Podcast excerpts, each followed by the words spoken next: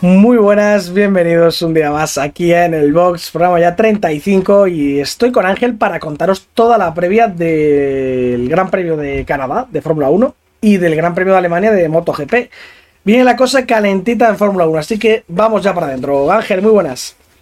Muy buenas.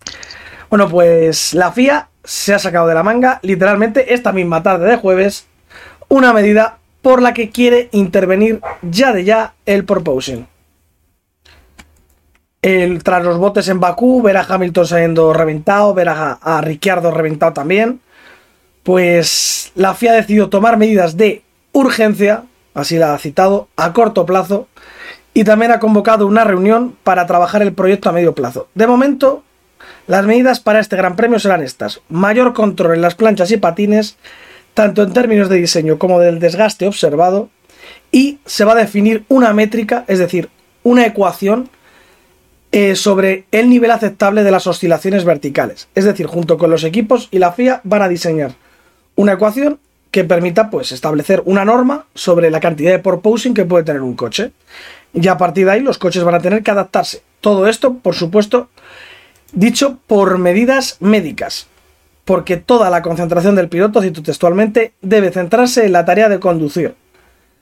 Los equipos más afectados, Ángel, pues Mercedes y Ferrari los equipos que están encantados con la medida, sobre todo Red Bull, pero también los equipos de la tabla media. Por ahí tenemos al Alfa Romeo, al Alpine de Fernando Alonso y a Aston Martin, que ojo que también puede ir dar un saltito adelante. Ángel, ¿qué te parece la medida? Cuéntanos. Yo ya te lo he comentado un poco antes de empezar, que es que a mí esto me parece un poco injusto. El tema de cambiar, eh, sí que está claro que lo hacen por, por motivos médicos, por todo lo que tú quieras, pero al final para mí es premiar a, la gente que no ha hecho un buen trabajo con el coche. No, al contrario, es un trabajo bueno, porque aunque el coche bote, el coche, ah, son coches rápidos, tío, es su coche, el coche, pues a ellos les renta más que el coche no bote, porque reducir el porpoising en teoría es beneficioso. Eh, ¿En qué casos? Porque, por ejemplo, Ferrari tiene porpoising. Ferrari porque no, sabe, no sabe arreglarlo porque no sabe quitar ese porposing sin perder esas décimas. Pero, por ejemplo, Red Bull al principio del Gran Mundial sí que votaba mucho, ya ya no vota. Claro, pero eso es dependiendo de la, de la especificación de tu coche. Mercedes, por ejemplo, no, ha hecho ni un coche rápido, ni un coche que, sea capaz de llevarse.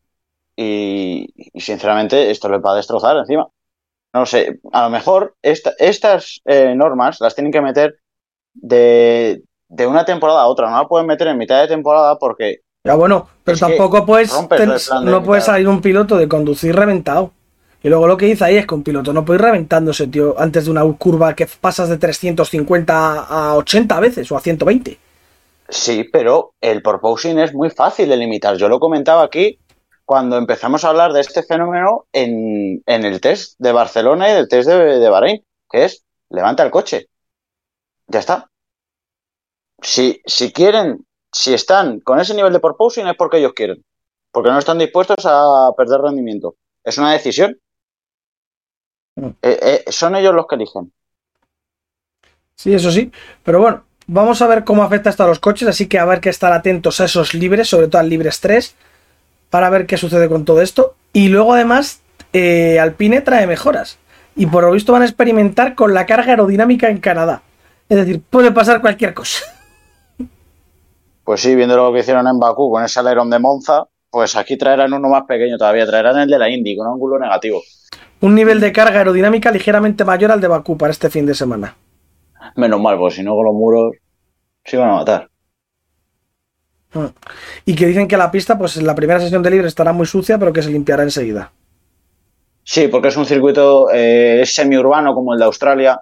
Mm y es un circuito en el que no corren categorías. O sea, es un circuito que posiblemente haya estado parado los dos años que no se ha corrido, haya estado parado de, ninguna categoría. Y me viene bien lo que acabas de decir de Australia, porque Australia, Melbourne, renueva hasta 2035 con la Fórmula 1. O sea, 11 años más vamos a tener el Gran Premio de Melbourne en Albert Park. Y pues... Nada, y como novedad, desde 2023 la Fórmula 2 y tres también correrán en Australia, que hasta ahora no lo hacían. Que es que esta última edición, claro, es que ha habido más de 400.000 personas en Albert Park. Es que es normal que... No, no, y han tenido que poner pasta, ¿eh? porque tanto, tantos años de, de contrato no se los suelen dar a todos los equipos. Se lo han dado a Qatar y a los equipos, a los circuitos. Se lo han dado a Qatar encima metiendo F2, F3. O sea, han tenido que poner un montón de dinero encima de la mesa. Y luego el cambio que hicieron creo que le vino bien el circuito. Sí, sí. Así que bueno, lo que está por concretar es la fecha de la próxima edición, de la de 2023, que no se sabe si va a ser de nuevo de las primeras carreras o van a ponerlo más atrás. O sea que bueno. Veremos ahí. Sobre la carrera, Ángel, ya centrándonos un poco en el Gran Premio. ¿Quién ganó el año pasado en Canadá? El año pasado nadie. Se corrió. Y en El- 2020 tampoco. Los que más han ganado aquí tenemos a, Mix- a Michael Schumacher, iba a decir Mick, a, Michael, a, Michael Schuma- a Michael Schumacher y a Hamilton. Siete triunfos cada uno en Montreal. Hamilton es un circuito que le encanta. De hecho, él dice que es su circuito favorito. Es eh, el circuito Hamilton va volando. O sea, ganó en 2019, refiriéndote a la, a la última carrera que se, ha, gan- que se ha ganado aquí. Ganó en 2019 por el lío que hubo entre Vettel, la FIA y, y, Hamilton. Bueno, nada que no conozcamos, que no sea, que no sea novedoso. Y, eso, Hamilton se da muy bien este circuito. Es un circuito espectacular eh, con los muros muy cerca, muy rápido. Es, es un espectáculo, o sea, es de los mejores circuitos del mundial y, y muy contento tiene que estar todo el mundo de que regrese al calendario. Y los que más han ganado aquí, Ferrari con 11 victorias, McLaren con 9 y Williams con 7. Eh, Fernando Alonso ganó aquí en 2006. Solo una victoria aquí de Fernando. Y el mejor resultado de Sainz Ángel, ¿cuál crees que ha sido?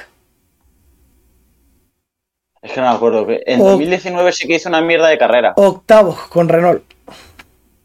Pues eso. Y bueno, pues este gran premio, lo bueno que vamos a poder compaginar esas motos y esa Fórmula 1 porque las motos corren en horario normal de las dos y la Fórmula 1 corre la clasificación el sábado a las 10 y el domingo la carrera a las 8. En cuanto a los libres, se prevé que pueda haber ligeras lluvias el viernes, que esperemos que no, porque si no, no van a poder entrenar con las nuevas especificaciones y va a ser un espectáculo interesante.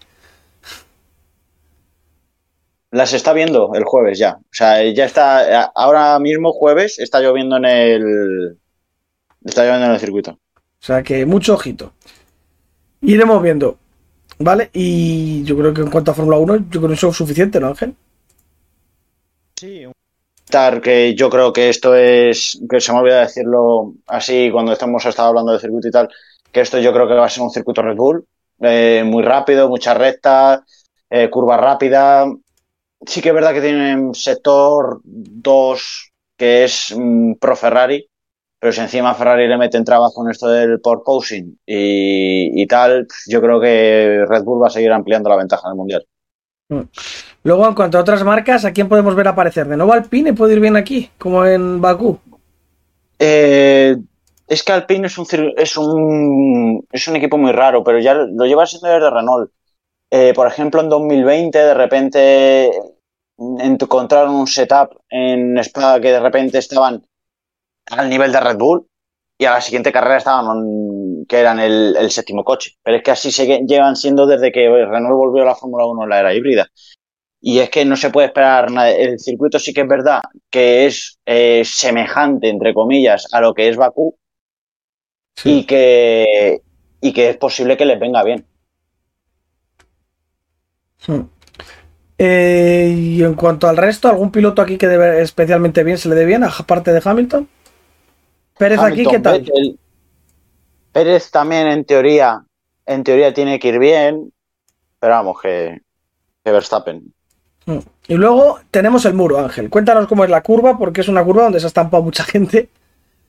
De hecho, el nombre que recibe el muro, o sea, no, El muro de no los es campeones. ni, El muro de los de campeones. curva, es el muro de los campeones. Sí, bueno, aunque se estampan todos los malazos también, o sea que bueno, Sí, sí, no, no hace falta que seas un campeón para que te estampes. eso es. Eso es lo que he dicho, es un circuito espectacular y es la última chicane del circuito, vienes de una recta larguísima con DRS mm, y es una chicane rapidísima que en la salida tienes el muro a unos 10 centímetros de, de lo que es el piano y es que vienes en octava unos 300, bueno, este año no sé cuánto será, pero los años anteriores eran unos 320, 330 por ahí depende del coche, y bajas a, a quinta, que es que es muy rápida la curva para ser una chicane, y es que te metes con todo. O sea, y es, y sobre todo en los últimos intentos de la Q3, en 2019 se pegó un ostión Magnussen, pero ostión que partió el coche en dos, que es que lo destrozó. O sea, que es que no quedó ni un tornillo sin romperse.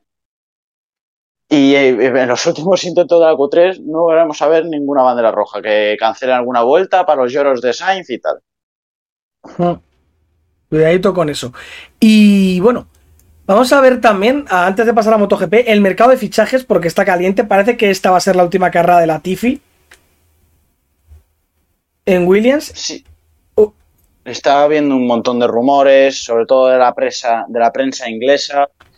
Se sabe, por lo que se está hablando todo el mundo, prensa especializada y tal, gente de mucho, de mucho nombre, o sea, no lo están comentando cuatro mongolos en Twitter es eh, que por lo visto. No, coño, y, que, Piastri puso una foto en Instagram diciendo: aquí corro, eh, próxima carrera que corra, aquí. Y era en, en Inglaterra.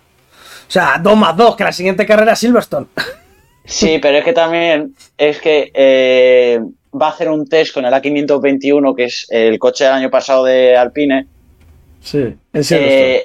la semana que viene en Silverstone. Entonces, pues por eso están las confusiones, pero es que eso, es que se supone que Piastri firmó con Williams, que ya lo comentamos aquí, firmó con Williams en Mónaco y están diciendo que el cambio va a ser, en teoría, después de Canadá, que quieren dejarle correr un año porque nunca ha corrido en Canadá y que le van a echar. Luego tengo otra, también jugosa, que está menos confirmada, pero que he leído por ahí cosillas. Y es un eh, Mick Schumacher fuera de Haas y entra Giovinazzi. Sí. ¿Lo ves? Ya lo he dicho, sí, ya lo he dicho alguna vez. Eh, Haas le ha llamado la atención a Ferrari y le está diciendo, oye, o sea, lo de este tío deja de ser normal.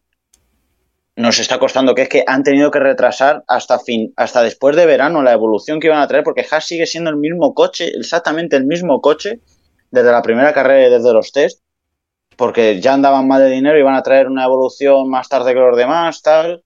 Y ahora, incluso con los accidentes de Schumacher, que ya lleva, no sé si son 6 millones de euros gastados en coches, ya lo han tenido que retrasar hasta después del parón. Así que lo que están comentando es que, eh, como Ferrari tiene uno de los asientos, como antes tenía Alfa Romeo, uno de los asientos destinado a su, a su escuela de pilotos, como no hay nadie viniendo por Fórmula 2 y quieren echar a Schumacher de cualquier manera, eh, seguramente Giovinacci sea el nombre que más suena. Pero es que hablan de bajarle incluso antes de que termine la temporada, ¿eh? No, no creo. Ahí ya no creo. Eso tanto no sé. No es Red Bull. Veremos, ¿eh? Veremos. Veremos qué sucede. Y bueno, pasamos ya a MotoGP, donde... Bueno, pues corremos en el circuito de Mar Márquez sin Mar Márquez. Mar Marquez, que, es el, piloto que más ha ganado aquí en Sachsenring, Alemania. Ocho victorias en MotoGP, dos en Moto 2 y una en 125. Eh, dobla en victorias a Pedrosa. Y tiene las mismas victorias que Pedrosa y Rossi juntos aquí en Sachsenring, que tienen cuatro cada uno. Y en MotoGP. Y así que bueno, pues es un circuito donde él corra una mano, ya ganó, ya ha ganado aquí antes, o sea que ganó aquí el año pasado, creo además. O sea que. Sí. Compruebo, confirmo, espérate que confirmo. Sí, ganó aquí el año pasado. Sí, sí, sí, no, ganó, ganó. ¿Y sabes quién también ganó aquí? Pedro Acosta. ¿Y sabes quién no ganó? Raúl Fernández. Pero es que antes de meternos con la carrera, voy con la noticia, porque es que me meto en motociclismo, que es lo que siempre hago, porque hacen unas previas en Swing Sieste cojonudas. Y es que me encuentro, Jorge Martín se deja querer por onda. Dos puntos. Ser compañero de Márquez sería muy interesante. Este chico es tonto. Ya hay que ser malo malo y tonto. redomado. No, a ver, yo por lo que sé, por lo que está todo el mundo hablando, es que. Dice Jorge Martín que él está tranquilo porque sabe que tendrá una moto de fábrica. O sea, él encima chulo. No, pero está claro porque es que aunque. Ya, ya, pero me toca la polla que seas así. Tú no puedes ser así, no tienes que ser chulo. Mm, pero es que este año ya la tiene. O sea, es que si el año que viene, por lo que sea, no ficha por el Ducati Lenovo, va a seguir en el programa como moto oficial. O Jorge Martín, que fue operado del brazo y que bueno, pues viene ya para subirse mañana a la moto. Ya estaba, ya estaba mejor, ya estaba en Sí, pero a mí yo creo que a Ducati lo de que juega dos puertas, lo de que quiere vestirse de roso, de, ro- de rojo es la prioridad. Sí, roso, pero roso. que deja la puerta abierta a la salida. Ahora mismo mi cabeza está en Ducati, pero está claro que si en un futuro no estoy donde quiero estar dentro de Ducati, miraría otra opción. Sí, eso es innecesario. Y además el Repsol Honda creo que no es su apuesta. Yo creo que el Repsol Honda va a fichar este año a, a Mir Sí. y van a dejar eh, un año o dos a Pedro Acosta en Moto 2. Y se lo van a traer directamente a ser compañero de Mar Márquez, porque no saben cómo va a volver Mar Márquez. Mm. Lo Y bueno, lo que está hablando todo el mundo es eso, Pedro Acosta al Repsol Honda. sí, lo bueno para Jorge es que el circuito solo tiene tres curvas a derechas, que es donde él tiene el brazo afectado, así que le va a venir bastante bien. O sea, que no le va a machacar, por decirlo así. Pero bueno, que simplemente quería rescatar estas palabras porque me ha parecido curioso. Bueno, altas y bajas, pues Stefan Bradal, que sustituye a Mar Márquez, Kevin Cubo, el compañero de Manu Gas, que vuelve en Moto 2, Alex Toledo, que sigue sustituyendo a Gabriel Rodrigo, que espero escuchar la retransmisión de Moto 2, y vuelve, vuelve la leyenda Ángel. ¿Quién vuelve, Ángel? ¿Quién vuelve en Moto 3? El grande de Alberto Surra. Vuelve Alberto Surra para buscar sus Sí. primeros puntos de la temporada. Es Pilotazo. lo mejor que le ha pasado al motociclismo en mucho tiempo. Y luego, si te digo Moto 3, última vuelta, se cae. ¿Quién es? Ana Carrasco, por ejemplo. Diogo Moreira. Con- Diogo con Moreira. Moreira. Diego Moreira, sí, sí. La verdad que el chaval está siempre en el grupo cabecero y luego al final la lía. Se cae como un malo. Parece a Costa. Muy saco. Pues esto, ¿vale? Gran premio de Sachsenring. Circuito, bueno, pues como todas las curvas de izquierda. Sachsenring, Ángel, ¿lo tienes controlado o no? Mm, sí, es un circuito extraño, la verdad, porque tiene eh, el último sector que son recta, curva de 90 grados redonda, medio recta, otra curva de 90 grados, recta enorme y luego un popurrí de curvas ahí súper revirado y súper absurdo Es que hasta es- que llegas otra vez a la recta de atrás. Es que en Alemania son circuitos viejunos, ¿eh? Del 61 Sí. es este, macho. El debut, Pero ¿eh? bueno. El debut en el Mundial es del 61. Me flipa. Pues circuito de los buenos, de los de toda la vida, de los de, de los de hierba y grava. De los de hierba y grava. Bueno, pues los horarios habituales. El sábado no veáis las clasificaciones, pero las podéis ver. Si queréis verlas, son en horario de las 2, la de MotoGP, 2 y 10, 2.35. La Q1 y Q2, y luego tenéis las Q1 y Q2 de Moto 2 seguidas. Las carreras 11 Moto 3, 12 y 20 Moto 2, 2 MotoGP. Eh, bueno, pues un Mar Márquez que. Bueno, Mar Márquez que no corre aquí. Fabio Quartararo que tiene que defender el liderato. Tú a Quartararo, Ángel, ¿cómo lo ves? ¿Le ves que va a ser un líder sólido y que aquí puede abrir brecha con Aleix? ¿O crees que Aleix le va a plantar cara? Y es que Aleix le veo un que- poco pusilánime, ¿no? Es el típico piloto que Sí. digo, le va a pelear, le va a morder. Le veo como. como pachón. Sí, pero aparte, aparte yo veo la moto muy, o sea, las dos motos para este circuito. O sea, creo que la pelea va a estar para ellos. Eh, la Ducati mm, Peco creo que va a estar fuerte, pero no sé hasta qué punto las Ducati sí que es verdad que tienen recta y tal, pero no sé hasta qué punto el año pasado no rindieron muy bien. Pues, eh, no sé, creo que la pelea por la victoria va a estar entre él y, y Alex. Mm.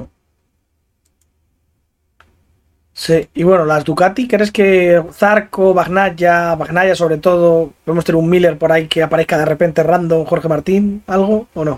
Sí, yo supongo que Peco va a estar como tercera como tercera fuerza, porque son ahora mismo los tres pilotos que están peleando por el mundial. Y creo que sí que es verdad que Peco ahora mismo tiene un punto más sobre el resto de la parrilla en ese sentido y creo que va a poner la moto ahí. Pero por lo demás es que es que lo que te digo, veo a, a, a Leis y Quartararo peleando por la victoria, los dos únicos solos, por ahí perdidos, y luego un grupo detrás. Y que es verdad que Miller, Miller creo que el año pasado hizo buena carrera. Bueno, pues veremos, iremos viendo poco a poco. Eh, Moto 2, Vietti, que ya la semana, el próximo anterior carrera ya dio un poquito un saltito, 133 por 117 de Ayogura. Aaron Canet, Ángel, ¿le vemos o no le vemos aquí? Es que lo de Aaron Canet es que... A ver, Pedro Acosta ha ganado aquí el año pasado. Yo creo que exigirle mínimo estar en el top. Acosta Mínimo, mínimo tiene que estar en el top 5. Yo creo que va a pelear por la victoria Costa, pero lo de Yo Canet también. Para mí, fíjate, mira que me cae mal. Mi gran favorito para la victoria. Sí, yo es igual. que Augusto Fernández no me da confianza. Y, y Aaron Canet lo que iba a decir que es que ha tenido para, para meter puntos muchas veces y es que y es que no, y es que ha caído y es que ha, ha fracasado. Las preguntas de Voy a Moto decirlo, 2. pero ha fracasado. Las preguntas de Moto 2. ¿Puntuarán Antonelli o Corsi? No. ¿Vale? Pasamos a Moto 3. Sergio García, Por Italia. 100 150, 16 puntos sobre Izan Guevara, 47 sobre Jaume Masia, 55 sobre Folla. Folla tiene que reaccionar. Yo aquí creo que va a ir como loco y o se cae o gana. Es lo que tiene que hacer. Es lo que tiene que hacer porque está perdiendo muchos puntos. Todo el mundo le daba al principio de temporada como gran favorito, viendo que el año pasado. Y re- aquí eh, yo solo digo que aquí ya empezó, eh, aquí en estas carreras, en esta zona ya, que aquí ganó Acosta, empezó a acercarse otra vez a la zona de adelante. Sí, segunda mitad del campeonato. Estamos Mm. ya empezando con el verano y tal. Eso es. Segunda mitad del campeonato fue cuando Foy ya empezó a recortar a lo bestia. Hmm. Sí que bueno, vamos a ver qué tal, porque bueno, será una carrera en grupo y pues se decidirá en la última vuelta los que mejor tracen, que de momento están siendo las Gas Gas, que con esa experiencia que tienen extra del año pasado se están comiendo el momento a Foya, a Masia, a Unchu, a Sasaki, sobre todo a los japoneses, que van un poco blanditos, pese a ser también bast- llevar bastante tiempo corriendo. Y luego, Ángel, pero puntuará Alberto Surra. No sé si lo hará, pero espero firmemente, Que sí. deseo, voy a rezar por la noche de que sí. No os olvidéis, mañana se saluda Alberto Surra por la mañana.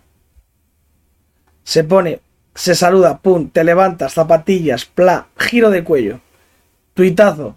Un saludo a todo el mundo y otro para Alberto, Surra. Exacto. Aunque no tenga Twitter, lo ponéis. Lo necesita el chaval. Ánimos. Y pues nada más, vamos a pasar a las predicciones. Vamos a empezar con las del David, que no van a puntuar esta semana, porque aquí el que no graba no puntúa. Eh, perro, que sé que me estás oyendo. Por eso yo me pierdo los posts en vez de las previas. Eso es. Pues David dice que en Fórmula 1 gana Sainz. Sí, eh, va, va hasta arriba. O sea, estará de borrachera por ahí. Mira, me estoy riendo y encima va a ganar mañana Sainz. Que gana Sainz, dice. Yo creo que su- tiene, Sainz tiene el teléfono y en el teléfono no le aparece el 1, tío.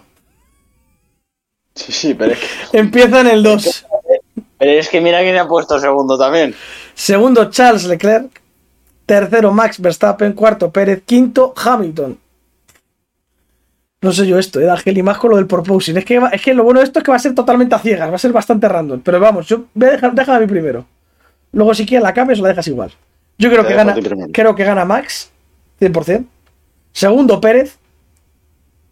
Tercero, Leclerc. Cuarto, Carlos, porque no va a quedar cuarto, se va a estrellar. Pero yo le pongo cuarto porque si no, no se estrella. Cuarto, Carlos. Y quinto, Fernando Alonso. Pues está arriba. Ojo, Me la suda Ojo. mogollón. Dale, Ángel.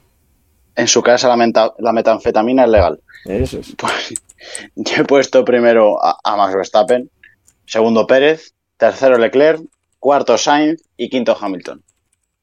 Todo esto antes de saber lo de las planchas, también te digo. Sí, luego cuando veamos los entrenamientos libres, si vaya a vete el tercero, pues nos cagaremos en Dios. Pero bueno, de momento es lo Sí, que hay. y, y Hamilton decimoctavo. Eso es. Y luego en motos, eh, David dice que va a ganar a Leis. Pues nada. Segundo Fabio. Tercero Peco. Cuarto Zarco. Y quinto Binder. Por cierto, KTM. eh, se parecía que iba a anunciar hoy Oliveira que, Gresi- que iba a fichar por Gresini. Y yo creo que lo apareció, pero finalmente le han cortado desde KTM y le han dicho que no lo anuncie, que no lo diga. Que se va a Gresini. Pero vamos, es un secreto a voces. Y parece que la KTM va por Espargaro a sustituir, a coger esa moto. Lo que no sé si va a coger la de Raúl Fernández o la moto oficial. Pero bueno, eh, eso lo contará David el lunes que estará más informado. Y también se le acaba el contrato a Pedrosa y parece que no va a renovar. Ojo, porque a mí me parecería un, un fichajón para Honda o para cualquier otro equipo. Sí, sobre todo Honda lo necesita muchísimo. O sea, hemos pasado de ser Honda es Honda a estar últimas en A Honda es una Honda. Eso es. Y bueno, pues yo digo que gana, gana, gana Fabio. Primero Fabio Quartararo, segundo Bagnaya. Tercero Alex. Cuarto. Hostia, ¿quién pongo cuarto, tío? Uf, es que está complicado, ¿eh? Sí, sí, está difícil, sí. Es que, ¿sabes cómo? Los tres primeros más o menos es como en Superbike. Tres primeros tal y luego el resto es súper random. Que es que es, es que es ultra random, es que es eso. Cuarto Bastianini y quinto Zarco. Está mal por culo. Está mal por el culo, sí, tal cual. ¿Tú, Ángel? Pues yo he puesto a cuarto Loro ganando. Segundo Areish. Tercero Bagnaya. Es que los tres primeros Cuarto. no los cambiamos. Cuarto Rins. Qué rins, Ojo. tío. Y quinto Miller. Quinto Miller, que no ha pasado el 15 en las dos últimas carreras. Madre mía. Exacto. Va a ser el único que acierte de toda la porra. Y nada más, pues chicos, 25 minutos de previa, creo que está bien. Hemos hablado, por sobre todo en Fórmula 1, bastante explica, intentando explicar lo mejor posible, ¿vale? El lunes veremos qué sale de todo esto, ¿no, Ángel? Porque va a ser bastante random todo.